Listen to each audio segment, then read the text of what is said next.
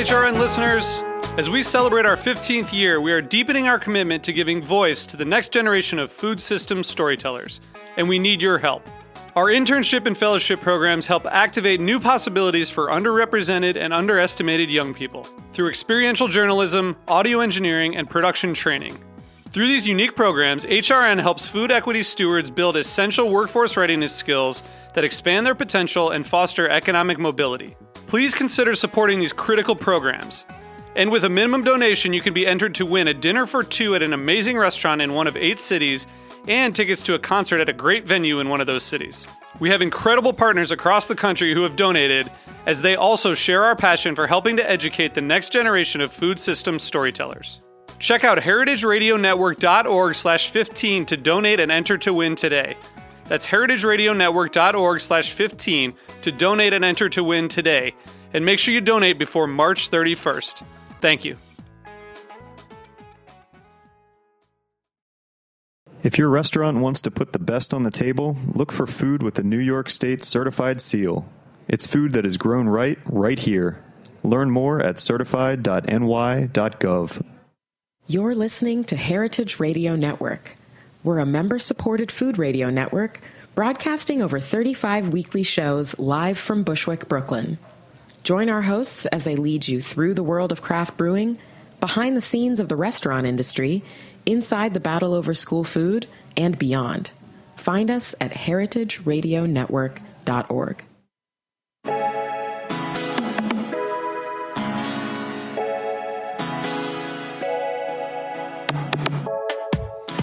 Good morning. Welcome to The Line. I'm your host, Eli Sussman, co chef and owner of Samesa Restaurant in Williamsburg.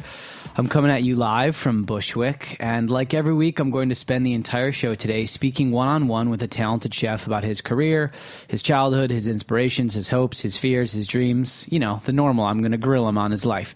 If you love Brooklyn food, restaurant stories, pop ups, Asian food, Southwest flavors, and hearing what goes into developing a career that leads to becoming an executive chef of a restaurant, stick around. This episode is most definitely for you.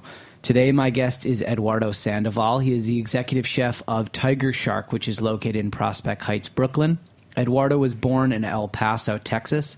He's worked at several restaurants in New York, including Landmarc, Valse, Mission Chinese, Mission Cantina. At Tygershark, uh, it- it's a restaurant that's uh, fronted by a coffee shop. It has some surfer vibes. He serves uh, Asian inspired dishes. Uh, they often blend his uh, southern influences and utilizes chilies from various areas of the world to create very bold flavors. I'm a huge fan of the restaurant. I've been several times. Eduardo, thanks for being here. Thank you for having me. I wanted to begin by talking about your menu. Uh, I referred earlier to Asian and Southwest flavors. I'm curious how you would describe your menu. Uh, there is a corn fritter on the menu that has crab, charred scallion crema, cotija cheese, shishito peppers, right next to a hamachi sashimi bop, which is a grilled rice ball with cured mackerel, tobiko, herb salad, and gochujang. So those live side by side on your menu. Talk about uh, menu conceptual- conceptualization and uh, how free do you run with your flavors and your dish construction? Um, I, I would say I run pretty free with everything. I kind of like to break traditions, I guess. Um, before I was doing Tygershark, I was doing uh, Mexican pop ups. So I'd say Southwest is fairly accurate. I was trying to go more of a authentic. I was trying to explore the authenticity of Mexican cuisine beyond like tacos and burritos. But I am from Texas, and I do know more about Southwest flavors than I do the authentic Mexican cuisine. So the idea was the Me- the Southwest, the Mexican part of it, would shine through um, uh, whatever recipes I was trying to develop in the Korean aspect of things. So the fritter was actually a play off of a traditional Korean dish, but instead of it keeping it flat, I created some. I, I allowed it to ferment and created some yeast and fried it, and it just puffed up to nice little balls, and you just kind of run with it. Cool. Uh, so you're no stranger to the pop up. Uh, you did them for quite a while amidst your various restaurant kitchen working jobs. My brother and I, we did Samesa, our restaurant, as a pop up. So I sort of know what it's like to move things around from apartment to bar. Uh, it's uh, kind of a daunting thing to set up a restaurant in a couple hours, and you know where do you get deliveries? It's it's a hassle. I think we can both Very agree much on so. that. But I want to know. Um, what is your what was your pop up called, and also where did you do it around Brooklyn? How did it evolve? I did um, my pop up was called El Bronquito, um, kind of an ode to like a, a family thing we got back home, and I popped up throughout. Um, the drink was a very it was, it was a home base for me. They were very welcoming and uh, they helped lay the foundation down for me being able to do whatever I did beyond that. I popped up at Delilah's uh, che- cheesesteak place, which isn't around anymore, but they also helped me get started. And then it was mostly bars, like uh, another place out in Friends and Lovers, and I think I did. I think I did a wine bar for like three weeks, just one one night a week. It just tried to stay moving. Were you always just trying to get the word out about it, or was it more like you called up a friend and said, "I got this cool pop up. Like, let me do it for a night. If it works, let me come back for a second night." How does it really? A lot of people they they hear the word pop up, but they don't exactly know all the effort that goes into it. You know, they think it's more of like a restaurant kitchen takeover for a night where you come in and everything's prepped out for you and you're just Right. like, "Hey man, here's my menu. Let's execute it." It's not really like that. Not at all. it was like you said, it was very daunting, and I did it. I did it for a year, and I didn't really have a kitchen. I had to like use somebody else's. It was very much a headache. Uh, but I, I was I was trying to make something legitimate out of it. I wanted to like go. I, I wanted everybody to know where I was going to be, and I try and use the social media because I couldn't afford PR. It was just me doing everything. Right. Uh, so I would just develop relationships, being like using the drink as like a reference.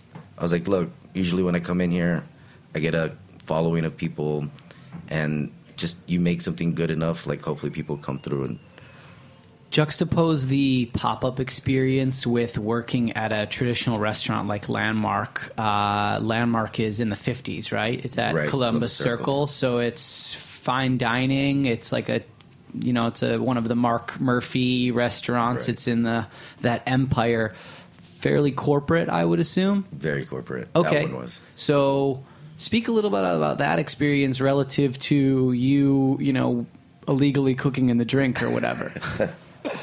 Uh, well, I mean, I was still pretty young when I was doing Landmarc, and it was very corporate, and I was just coming back from Texas, um, and it was it was a good experience, but it was it was very stifling as far as creativity because it was more babysitting all the people who were like older than me and probably more experienced than me, but I was like I was kind of their I was their sous chef after like six months of working there, like I worked up. So it wasn't. There was no creative outlet, and I, of course, at the time, I wasn't sure what I really wanted to cook, but there was no way of uh, I find identity with how how I wanted to find myself in the culinary world. So in in the in the pop ups, it, it was a lot more. It was a lot more of me, which made it more of a vulnerable experience, which made it nice to work in bars because there was a little bit of alcohol to kind of sure, there was a little bit of numb- flavor lubrication, It was right? like I can I can be a little bit creative and not have to worry about. I, I'm I'm am curious about the Landmarc experience where you say that you know you were people's bosses, that you were you know maybe in years wise less experienced than they were older than you. How did you earn that uh, type respect in a corporate kitchen environment where they they're like, who's this kid bossing me around? Do you just do you just grind it out every day, and at a certain point it turns a corner, and people are like, oh shit, this guy can cook, or he, he's what did you do? Did you did, were you really tough? Were you nurturing? How do you kind of win the win the room over? Uh, that that's a good question. I I had I had to go and learn every station, and I had to actually had to learn Spanish with them, and because growing up Mexican, I didn't want to learn Spanish, so I learned it in New York and mostly in this kitchen. And uh, I had to I had to work each station. I had to be just as good as the one next to me, and whenever I got that station down, I'd always try and help on on the other one. and then I would just try and take the challenges of like what are the challenging stations, and within time I just learned it, and and when you work next to them and you you seem competent with what you're doing, and you're not trying to hold any ego over anybody, then it's a lot easier for them to like open up to you like as like um, as like a peer, and then within time, I would um, made my way to Expo, which there it was like 13 men on the line, and there was two expos, one for like the apps and one for the entrees, and then I had to like Expo, which was also really hard. And as long as long as you pull your team out of the weeds and you and you know they got you, then you kind of like start winning their respect until until you have to stand up and you have to like flex and yell at somebody who's like seven feet tall. And It's who's like- been who's been there for ten years and thinks they know everything. And he's Yeah. like, "What are you gonna do?" I'm like, mm, "I'm not backing down, but we're gonna get through this together." I'm curious about. Uh, I want to talk about your background and growing up in El Paso in a second, but being in a New York kitchen, your name is Eduardo Sandoval. Do people assume, based on your name, that you are either not an American or that you are not capable of doing the job? There is a negative connotation associated with uh, people from South America and the United States that they are the dishwashers of the kitchen and that they maybe aren't as skilled as other people. Uh, did you face any uh, negativity from people that prejudged you based on without knowing maybe anything about you? I mean, you said you didn't you didn't speak Spanish. Did you also face some negativity from Spanish speakers as well that you didn't speak Spanish? There was there was um, I had to I had to earn respect as far as like the Mexican respect because I did I wasn't born in Mexico and I didn't know any Spanish and my name was Sandoval but I couldn't say it with a Mexican accent at the time or Spanish accent. Uh, but most of the kitchens are Latinos. Most of the people do come from South America, so they do it it was easier for me to play into that and like join in with the ranks and just like work hard with them and then learn how to speak Spanish. So it was it wasn't more until it wasn't more until like I had to deal with more English speaking people who were like of maybe a higher pay grade that never really thought I was Mexican. when I find an identity in my Mexican culture and then somebody's like, "Oh yeah, you're what are you like Italian? You're like you like half half Mexican." I'm like, "Well, kind of like in, grew up in the most Mexican part of Texas, and I'm pretty. Both my parents are pretty, pretty Mexican. Uh, so it, it that that's been, been most of the struggle of like identifying more with Mexican. But it, it's been it's been pretty comforting or like welcoming that I chose a career where a lot of the people are like the paisas, you know, like people who come over and made the hustle and chased the dream. When uh, when you were growing up in El Paso, uh, it's right on the border, right? So Juarez is right on the opposite side of El Paso, basically. yeah. So you can be in Mexico depending on where you lived in El Paso in a matter of minutes, right? Yep. Okay. Uh, I would love to hear a little bit about what what your childhood was like. Uh, were your parents um, born in America? If you didn't know Spanish, was it because Spanish wasn't spoken in your home, or did you just rebel against that? Mostly rebel. Okay, so what was childhood like for you in El Paso growing up? How did uh, El, I know El Branquito has uh, threads that reach back to your early childhood. So Uh, well, my both my parents were born in El Paso. Um, my dad was probably first generation, and my mom maybe like second generation. Um, and there there is there is a lot of Mexicans, um, second, third generation. It's just it, a lot of them are removed. A lot of them don't always speak Spanish. But you're just like you identify with that more.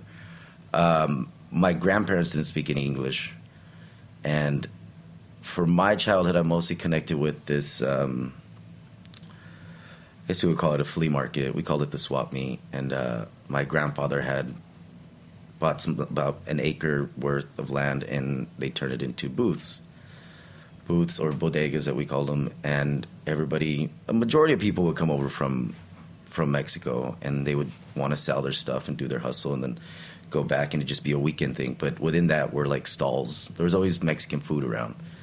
Uh, obviously, they, some of it would be Americanized because you know you gotta gotta know your audience. But um, so I every weekend I would grow up in this. Uh, we'd go collect, and it was it was like it was a little piece of Mexico, and everybody had like their their thing that they cook. Some some woman made our favorite gorditas, so that's where we go get our gorditas. And then this person did like a barbecue burrito, which is just like smoked and shredded brisket on beans, super thin, really good. He would run out, so you'd want to get there at a certain time. You had, you had your plots on how you're going to do things. There's this thing, champurrado, that when it was cold and we had to get up and go with dad to the and sit in the office, there was this like almost like a cream of wheat, but like it's like a corn masa thing, but chocolate and like some spices, and it was really heavy, but it was almost drinkable. So that's where we spent a lot of. That's that's where I remember being for most of my childhood until I graduated and ran out.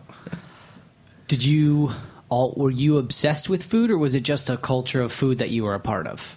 Um, I, I was I was pretty rebellious after um, after my parents split. So I, I, food wasn't really something that reigned heavy in in the household, or just I didn't really know much about it. I just I like I just worked with my hands. That's what we did. Let's focus on the rebellion then. Where did that Where did that take you? Uh, how did you uh, How did you get out of El Paso? What What led you to leave? Uh, just just getting making it out on my own. Really. Um, we have, I mean, we have two family businesses, um, and it was, it seemed cool. Like they're all welders or they're all jack of all trades, and they do a little bit of everything. Um, but there, nothing in it felt creative. It was just put your head down and work. And there's nothing. I, I commend them for everything. It's not that. I just, I didn't feel right for myself to just do that. So I jumped out and I left to Austin against my dad's wishes. He was like, just stay for one year. I was like, mm, I'm gonna have to run. And then, you know, I find myself in Austin and now I'm like trying to figure out what I wanted to do. I was gonna go to like architect school. But um, it was yeah, I just I just wanted to I didn't I didn't want to learn Spanish. I wanted to get out of the family business. I wanted to leave El Paso. And I just kind of wanted to see what was out there for myself. Did you start working in Austin right away? Like, how did you bide your time? I did. I, uh, I, my family was out there. My my mom was out there. I kind of like found shelter for a little bit until I could like figure out what I was going to do because I, I, still didn't know what I was. I didn't even know what I wanted to be, go to college for. I knew we this is basically right after you finished high school. Right after I finished, actually, we I came and visited New York. Um, it was like a graduation gift, and even then, I was like, you know, we tried a couple restaurants. I was like, oh, it's kind of cool. I think one of, after one of them, I tried to go home and recreate it, mm-hmm. but uh, just because it seemed like a good challenge. But uh, yeah, I, I, was like, all right, well, I get to college, and then kind of figure it out from there. So, did you end up going to college? I started in a community college. I did about like two years, thinking I was going to do architecture in Austin. In Austin, yeah. okay. And then where's the next step? What what happens after those two years? Uh, I couldn't. I couldn't. The, the, same reason why I left home, I couldn't keep doing a job that I would like fall asleep standing up. I was falling asleep standing up, putting videos away at a blockbuster. Like, I didn't drink and I didn't do, I didn't smoke, I didn't do anything. I was just like that bored of everything. I was like, I need to I need to get out of this. I need to find some. I need to find some way to make money, and like you know, take something out of it that I would enjoy doing, even if not, even if I'm not going to do it forever. You were looking for something to be passionate about. Yeah. Okay. And so, so that, what, what, it, where did it lead you? Where did you end up? That led me to right before moving to Austin. I worked at a at an Applebee's, and that's kind of like where everything started. And I was a dishwasher that that's what I rebelled against my family for was to wash dishes. I was like, you know what? Uh, let me try this Applebee gig. There's another guy who was driving like this nice Honda. I was like, yo, dude, come work in the restaurant. You know, be a busser or waiter or something, and be like, make them tips. I was like, all right, well, I'll check it out. And all they had for me was a dishwasher. I was like, all right, I'll start there. Mm-hmm. And then in in the dish pit was kind of a hustle. It was, you know, you really had to stay on top of it. And the guys in the line I thought were like really intense and crazy and I was like, I want to get like you know each station always has its harder station. It was like a flat top station, a grill station, and then the fry station, and um, I remember seeing the fry guy who was like, you know, maybe a year t- too younger, older than me, and I wanted to do it because it looked really hard and looked really crazy and like the intensity and the adrenaline, and I was like, I want to get on that station, and like after like after like a month and a half or two, the guy, the manager, was like, all right, have at it. If you can't keep up, we'll take you off. It's like, all right. Probably a lot of stuff comes off the fry station. At, at- Ev- at- everything, yeah. At Applebee's, everything's fried. The guy in the flat top is just standing there watching you fry literally every single thing on the menu, right? Yeah, it's like if you can get through the fry station, then yeah, you can cruise on these other two. Was kind of. The guy picking up all the fish dishes to order on the plancha is not really working that hard at Uh, Applebee's. he's kind of just putting three fish and just watching them. um, So, so you catch the itch at an Applebee's, right? so you start, you you hit the fryer, you work your way up. How long until you think to yourself, "All right, I like cooking." Does a does a switch flip? Do you say, "All right, that was that was cool," on to the next thing, or did you kind of fall backwards into the next thing? Um, well, yeah, the, app, the Applebee's thing was it just piqued my curiosity, but that was in El Paso, and then I was in uh, in Austin trying to figure it out, and I was like, you know, maybe I'll get back into the kitchens because that just seems like that'd be something that I can like get into. Um, I try to go back to Applebee's in Austin. They're like, mm, no, not enough experience. You're just not. We don't need. We want something more. And I was like, I guess shortly after that, I was looking through the newspaper and I saw an article for like culinary school, like one year, in and out, get you in a restaurant. And I was like, all right, you know, instead of like washing dishes for another six months and then working on another station for another six months, why don't I just do this for like a year? And kind of like I still, I still had no, no idea about food. I wasn't really cooking. I wasn't working in a restaurant. It was just, and I was still trying to go to school to be, you know, learn architecture. So I I did the school and and then that's kind of like it kind of took off from there. Meaning I had was opened up to this whole world and in my mind I thought I was going to finish the school and then go back to culinary school and or uh, college and maybe What was the name of the culinary school? Texas Culinary Academy. And you went for a year. One year, yeah. Cool. What was your favorite class? Do you remember anything specific about being at Texas Culinary? No, I don't. Do you think you learned a lot of stuff?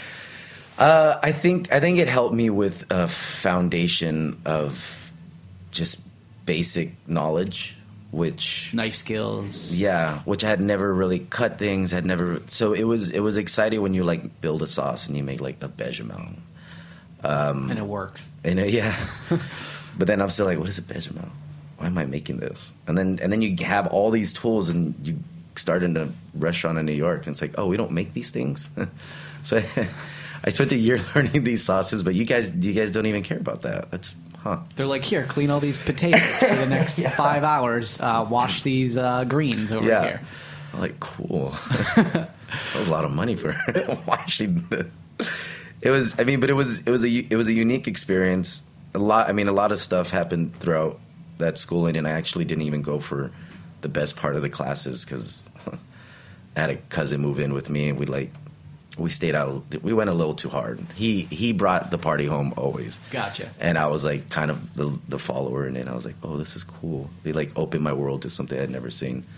And uh, so he he was actually the, my cousin was one who was like more passionate about the food. So like He was in culinary school with you? he was, but he started like uh, a block behind. Okay. So I was like, all right, cool. I'll I'll just not go to these classes, and then I'll pick them up after.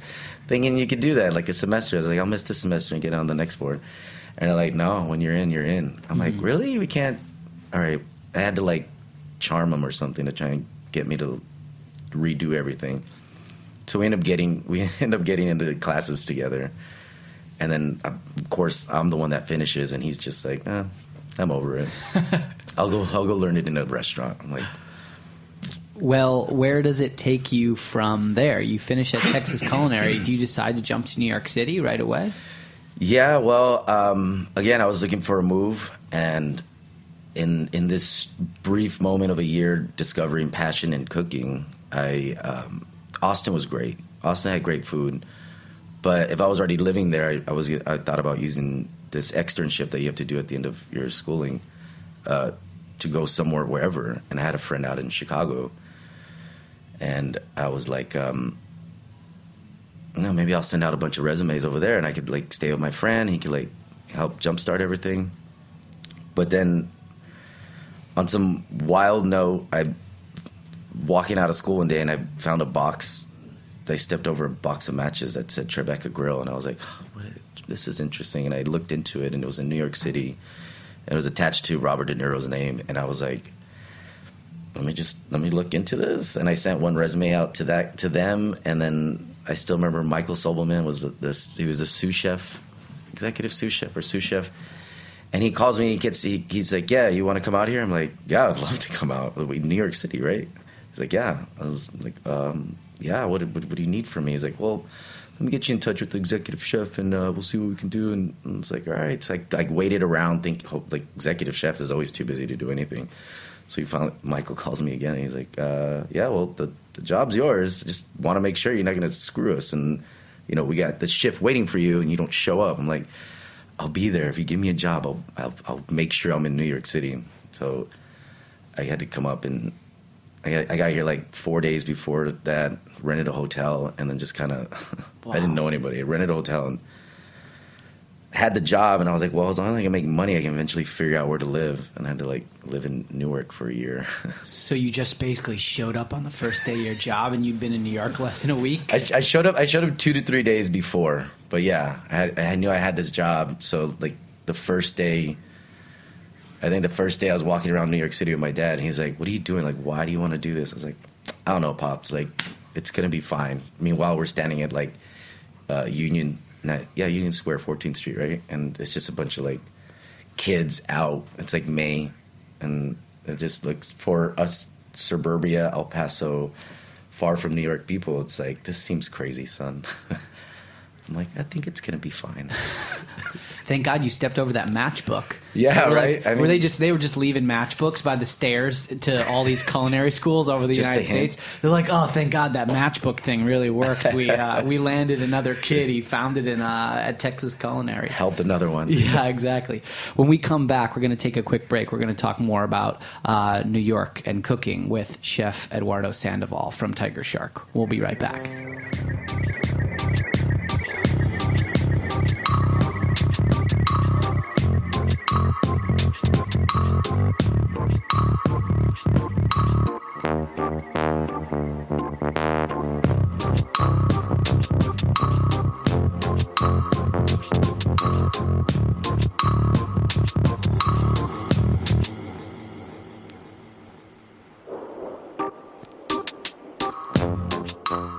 New York chefs and restaurants are proud of the food they put on the table.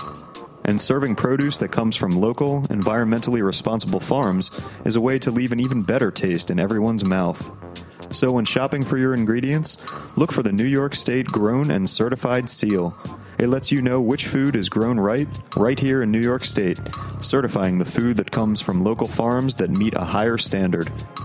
You'll not only be serving local food, you'll be supporting local farmers. Learn more about the New York State Grown and Certified program at certified.ny.gov.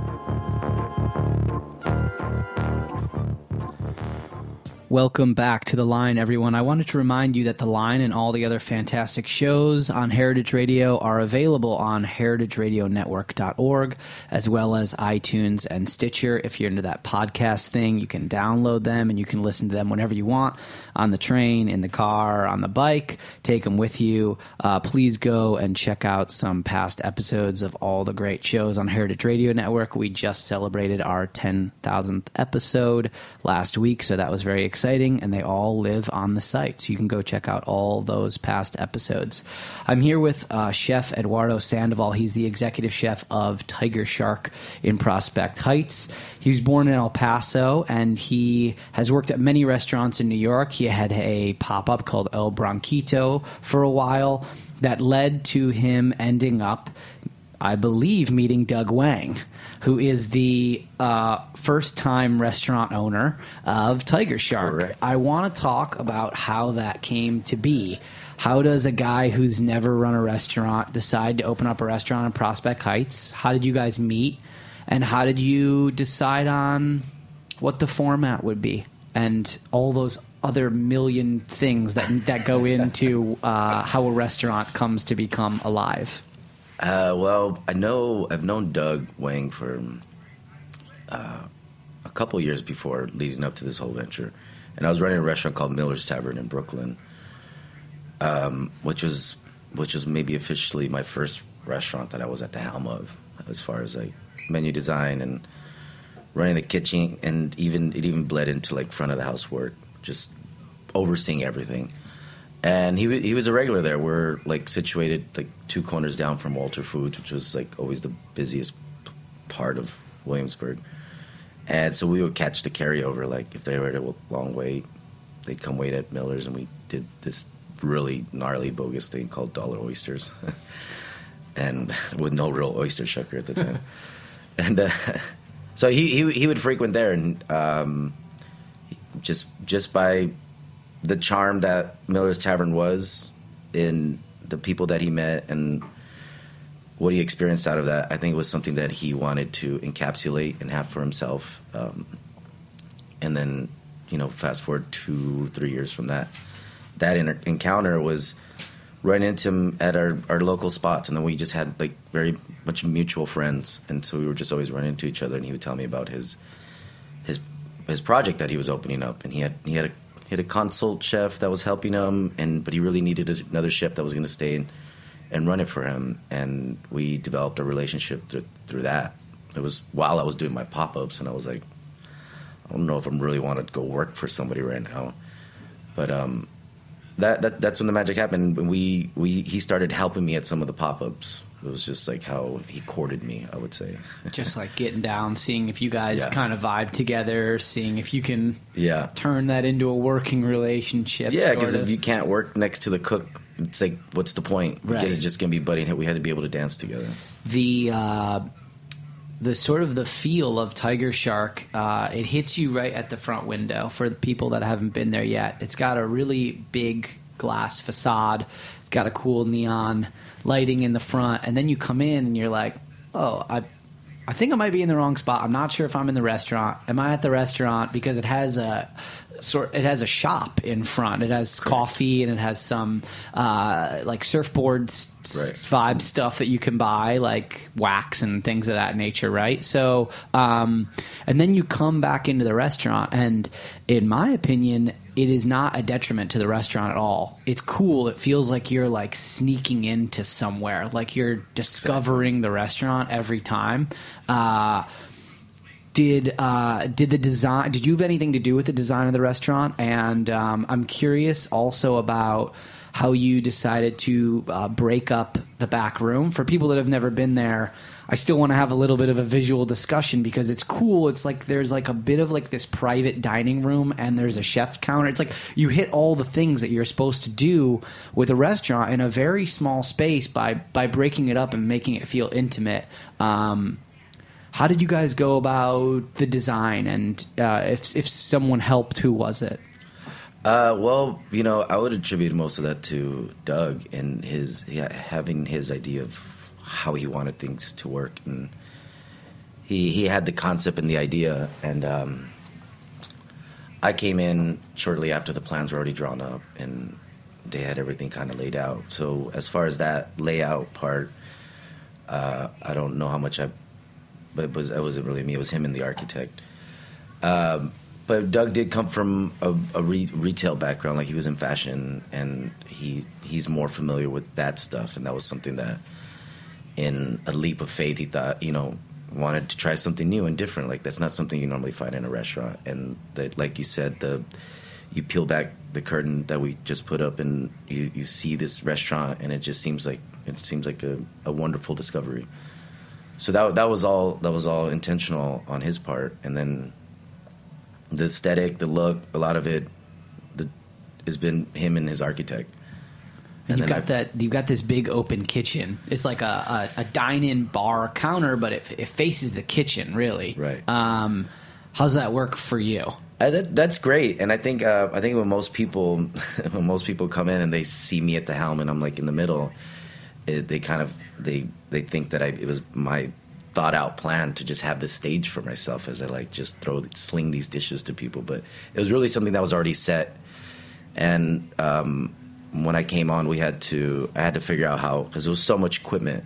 There was it was actually supposed to be two times as big, kit- kitchen equipment wise, and I was like, "There's no way I can run a kitchen for this many people with all this equipment." So I had to do the opposite of what most chefs would do. I was like give some really nice stuff away. I was like, "No, no, no, like, we don't need all this Oh, stuff, this great, man. this beautiful convection oven. No, let's get that later or something.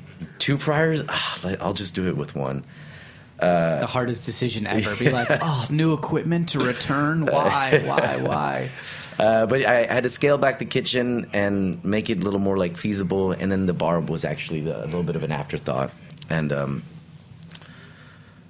uh, yeah, I, it, it, I tried to situate it the best so that it does create more of a platform. It is like a stage, and then set the lighting almost accordingly. But it, it is it is a very raw experience as to like you can't. I mean, I'm not gonna not yell at somebody if I need to, and I'm not gonna like you know tiptoe around a kitchen and not do the work that we need to do. But at the same time, it is very much an intimate thing, and there's customers sitting there and they're like hawking at you, and I don't know if they're like really watching because they like what they're seeing, or is it like they're waiting for their food too long. It's like I've always felt that you know the open kitchen is like a double-edged sword because it gives the consume customer what they think they want, which is insight into what happens in the back kitchen. But it seems to stretch time for them. Like a one-minute normal wait is a five-minute wait if you can see what's going on in the kitchen. You're like, yes, that's my chicken. What? That's someone else's chicken? Like, yes, that's my. Oh, who is who's getting all this Where food right now? chicken? Where is my chicken? Right, and so um, that can cause sort of like a the kitchen doesn't isn't allowed to work at its own pace, right? Because you're not operating as a kitchen; you're operating partly as a show, which I think can be uh, really stressful for some people in the kitchen. It seems like you've been able to deal with it and handle it and sort of embrace it. How do you convey that to your cooks? Like, look, they can see everything you do. Like, don't I don't I don't know, like don't take off your hat in the kitchen because Right. someone's gonna see it and be like, that guy took off his hat. Like he's, you know, like the smallest things, someone can catch it and be interpreted. You can wash your hands fifty times a day, and the one time you touch someone's raw chicken with your hand to see if it's cooked yet, they're like, you touched my food with your hand. It's like, yeah. I, I how else wanna- do you think we cook it? But um, so, how do you kind of convey uh, to the folks in your kitchen, like, look, th- this is our cooking environment. This is how we operate. It takes some getting used to, right? Uh, Yeah, it definitely takes getting used to, uh, and it's like in initially when you're giving them the walkthrough and the trail, you you just have to make it a point that like try and look good and just know that people are watching you, and if there's anything that you can just step off the line and kind of like do something that you don't want other people to see. you know, you got an itch on your nose, just like Gather yourself you, yeah, you behind can't a you- closed you, door. can't even squat because you can they can Yeah, still see you. It's, right. a, it's a very open and intimate kitchen. nowhere to hide. No, no. and yeah, you, you you also have to kind of find uh, in you have to hire the right people as well. Sure, that that definitely plays into it. When you when you say when you talk about hiring and you talk about visibility, and I also want to know um, how does uh, how does your current position influence uh, your choices to uh, to source? And I want you to talk a little bit about. Um, Doug's background because his family was in fish for 30 years. I want to know if that plays into the restaurant at all. But um, when you're making these decisions as an executive chef, all right, I'm hiring this person. I'm sourcing from here. I'm uh, going to put this on the menu. How do you how do you just organize your brain every single day as being in charge of the restaurant? Um, do you, do you keep do you keep lists? Do you have like a running kind of brain note that's like, all right, today I'm tackling this. Tomorrow I'm gonna like figure out that. How do how do you how do you manage all those different things? It's uh, well, I, to start real quick, I would say a lot like one of my one of my best friends is a musician, and we've gone back and forth to like uh, challenge one another. And one of the things I take away from his career is like producing, and I never really understood what it was until until like talking to him. And I was like, so who gets all the credit for what happens here? I said, well, the producer does most of the stuff. Like he he'll make the most money. You get the artist, but the guy who's producing it really. So I've approached it in that way, where I'm going to hire somebody who uh, has strengths that play into my weaknesses. But at, in the overall scheme of things, it's going to be they're going to help.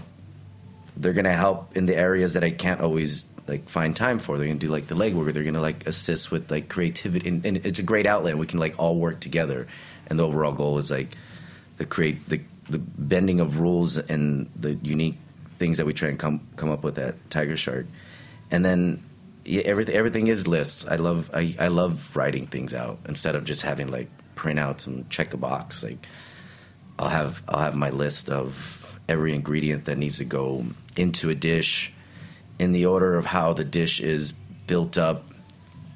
And then you kind of like sit down at the end of each shift and go over it in my head. And, and then you have your cooks, and because it's open, you can just like check everything off there. And it's like, it's almost like a, it's meditative. And you sit down for like an hour and you write everything out and you strategize your next day. And I find that if you prepare well enough at night, it you know sets you up for a great morning. Have you found other places that are kind of blending flavors the way that you do? You're doing a Korean. Uh, at first glance, it's a Korean menu. Correct. When you look underneath, when you see the ingredients, when you think about the thought process that's going into them, it is not traditional, nor is it, um, nor is it built necessarily only upon the foundation of Korean flavors. So. Um, it's a, it's an exciting thing to eat for the consumer and uh, I hope and I assume it's exciting for all you guys to cook. But where do you see? Uh, how far do you see that being able to go for you? Um, uh, that's that's actually a terrifying question because I don't I don't know. um, the menu we've been doing right now has been going for a year, and uh, I haven't tried to mess with it too much because it is unique and people do really enjoy it. But uh, there is more to explore as far as the Korean aspect of things.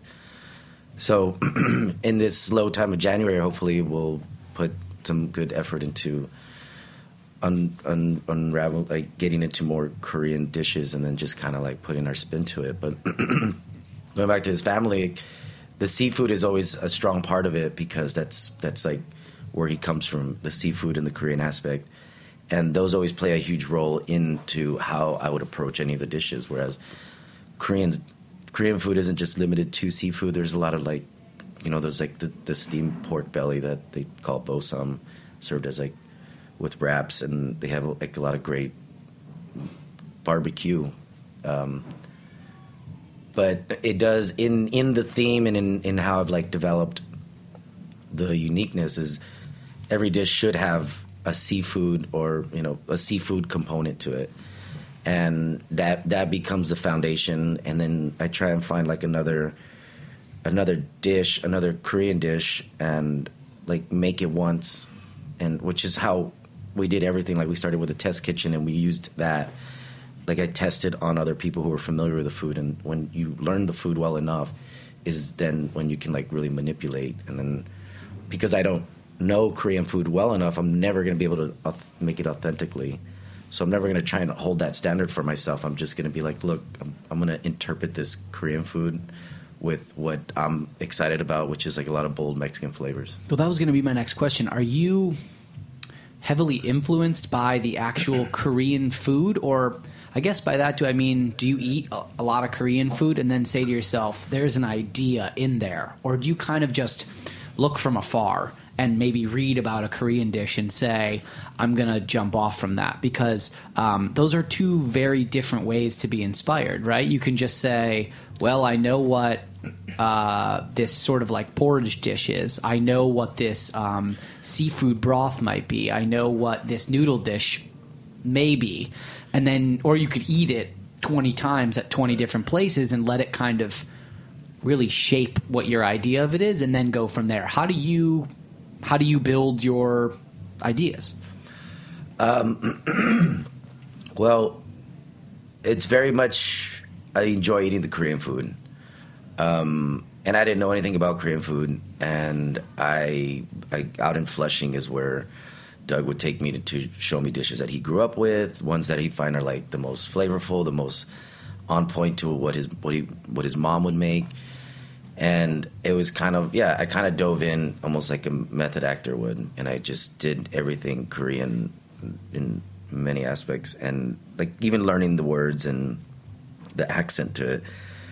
Um, and then I thought I thought I could go in there and just be like, oh, let me take this concept of what a rice and use my experience as like a cook, and I'll just kind of like be weird with it, thinking it'd be successful, and it wasn't. And I developed these te- test kitchens before we open up Tygershark, and for like six months, eight to six months, we would invite uh, his friends over. And I say his friends because he has a lot more Korean, Asian friends that, I, that I've ever had.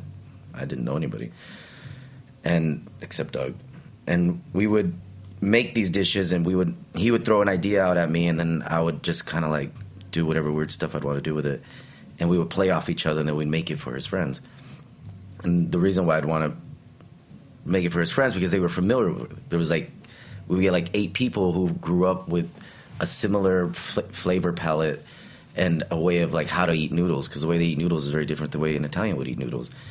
Uh, how much sauce do they want on it? And it was it was really like um, a research on like another culture and how without having to leave New York, without having to leave America, I was I was tapping into like whatever resources I could for um, uh, ethnic cuisine that I was so removed from. And then when I can appease them was then when I can know how to make the product that they would like, and then I can like kind of like turn it into my own, which I kind of called bastardize it because not it's Korean food, but no Korean per- would be ever be like, oh yeah, that that's good Korean food. They'd be like, that's nice. So at the at the pop ups, were you imme- were you immediately met with like resistance, sort of like a oh good try, but not great, or were people like oh wow you've taken something that my grandmother made and this is nothing like it, but I'm into it. Where where were the emotions It was- falling on it- the spectrum? It was definitely a lot of all of those things. A lot of like people would recognize it. Other people would be like, mm, "It's pretty good, but nice try. Not really Korean." Like, Did they think it was messed up that you were a not a, not a Korean person trying to like redo these dishes from their childhood, these classic dishes in a weird way? I, I, yeah, they they would. Uh, no one was ever offended. Uh, they did. I, I and I always kind of opened up to him and be like, "Look, just give me your strongest criticism. I'm not gonna. I'm not gonna go like cry or get mad." Um, but yeah, many people were it, like this. Like, yeah, this isn't. This isn't really like what I thought it would be. Like, mm. there, there was there was two people that I know specifically that like really laid into me, and they were like really open with their criticism. But it helped shape my understanding of what can happen. And because me, I'm like, oh yeah, I want the sauce to be like super tight, you know, like look pretty. The rice cakes will stack ever so whatever. But then one of them was like, no, that's not that's not how the tteokbokki is. You gotta like it's got to be like saucy. I was like, all right, but not soupy. Whereas they would know they're more familiar with the this rice cake dish being very soupy. I was like, I'll I'll give you more sauce, but I'm not gonna go soupy because it just doesn't look as attractive. And it was it was kind of like that that tempering of what people expect versus what I was like trying to conceptualize, and it was like more of a meeting ground where where they can kind of connect and identify with like you can still remind them of of a childhood dish. Eduardo, thanks for joining us here on the line. It was really cool to hear about everything that's going on at Tygershark. Tell everybody the address of it so they can go check it out. Tygershark is in Prospect Heights at 581 Vanderbilt Avenue, and hope to see you soon. Open for dinner and brunch. We do dinner 5:30 to 11. Uh, we do brunches um, from 12 to 3:30.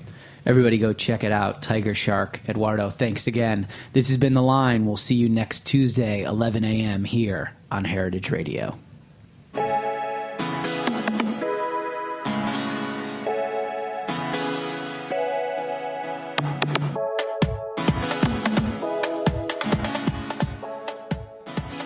Thanks for listening to Heritage Radio Network, food radio supported by you. For our freshest content and to hear about exclusive events, subscribe to our newsletter. Enter your email at the bottom of our website, heritageradionetwork.org. Connect with us on Facebook, Instagram, and Twitter at heritage underscore radio. Heritage Radio Network is a nonprofit organization driving conversations to make the world a better, fairer, more delicious place. And we couldn't do it without support from listeners like you. Want to be a part of the food world's most innovative community? Rate the shows you like, tell your friends, and please join our community by becoming a member. Just click on the beating heart at the top right of our homepage. Thanks for listening.